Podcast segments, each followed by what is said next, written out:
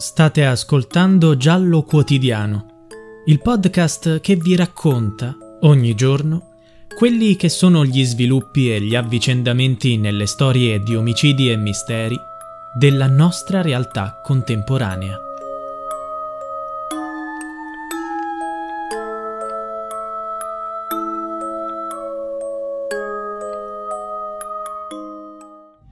Alle 8.38 il telefono di Liliana fa 11 passi e alle 8.40 sembra che Lilly venga inquadrata da una telecamera in piazzale Gioberti. Alla stessa ora Sebastiano è in una pescheria.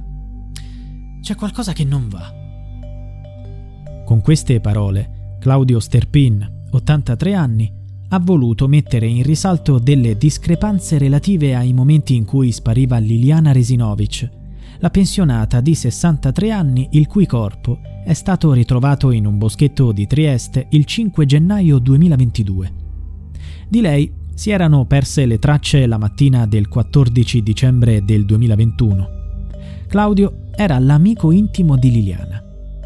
Secondo quanto riferito dall'uomo, Liliana intendeva lasciare il marito e andare a vivere con lui. Ed è proprio su Sebastiano Visintin, 73 anni, che Sterpin ha dei dubbi. Non sulle sue responsabilità, ma sulle contraddizioni in cui è caduto. Dice Sterpin. Subito dopo la sparizione della moglie, Sebastiano ha detto di avere un alibi perfetto per quel giorno.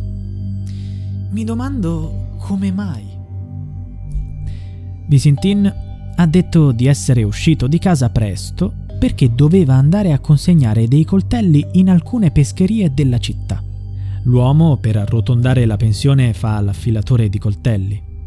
Tuttavia, non ci sono conferme che le consegne siano state fatte la mattina del 14 dicembre.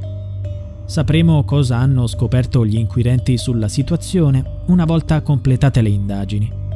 L'autopsia ha rivelato che Liliana era morta pochi giorni prima di essere ritrovata il 2 o il 3 gennaio. Per Claudio, invece, la donna sarebbe morta appena dopo la sua scomparsa. Dice, è stata portata nel boschetto la notte tra il 4 e il 5 gennaio, quindi qualche ora prima di essere ritrovata. Io sono convinto di questo. E non sono il solo.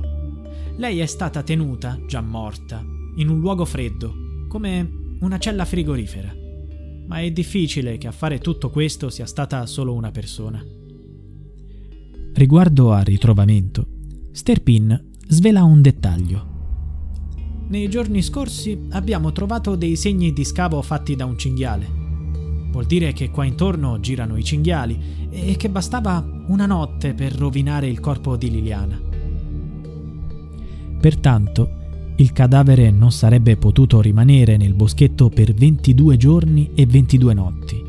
Così come è difficile credere che la povera Liliana abbia vagato per 20 giorni. A Sebastiano, evidentemente, non è piaciuto quello che ha detto Claudio e continua a negare che fra lui e la moglie ci fossero dei problemi.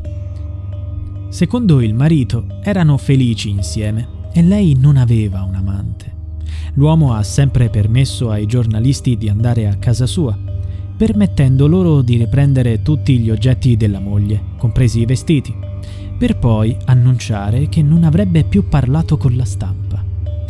Lo ha detto dopo che gli investigatori lo hanno interrogato di nuovo.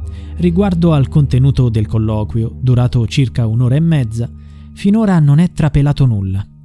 In questura è stato convocato anche Claudio Sterpin, Insomma, qualcosa si sta muovendo. Siamo vicini a una svolta. Ancora non si capisce perché qualcuno abbia voluto far del male a Liliana, sempre ammesso che sia stata uccisa. Per Claudio non si può escludere la questione dell'eredità.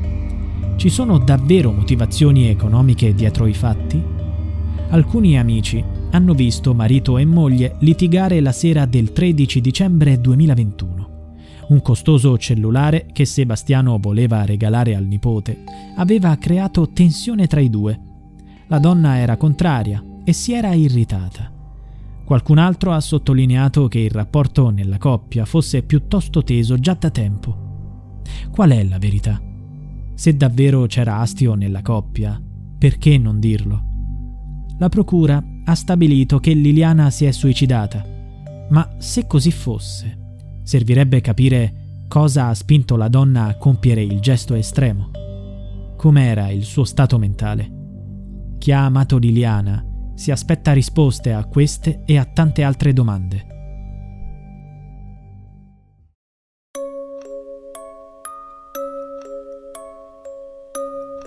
Giallo Quotidiano è a cura di Pierre Jacy. Se vuoi, puoi supportare il progetto con una piccola donazione al link in bio.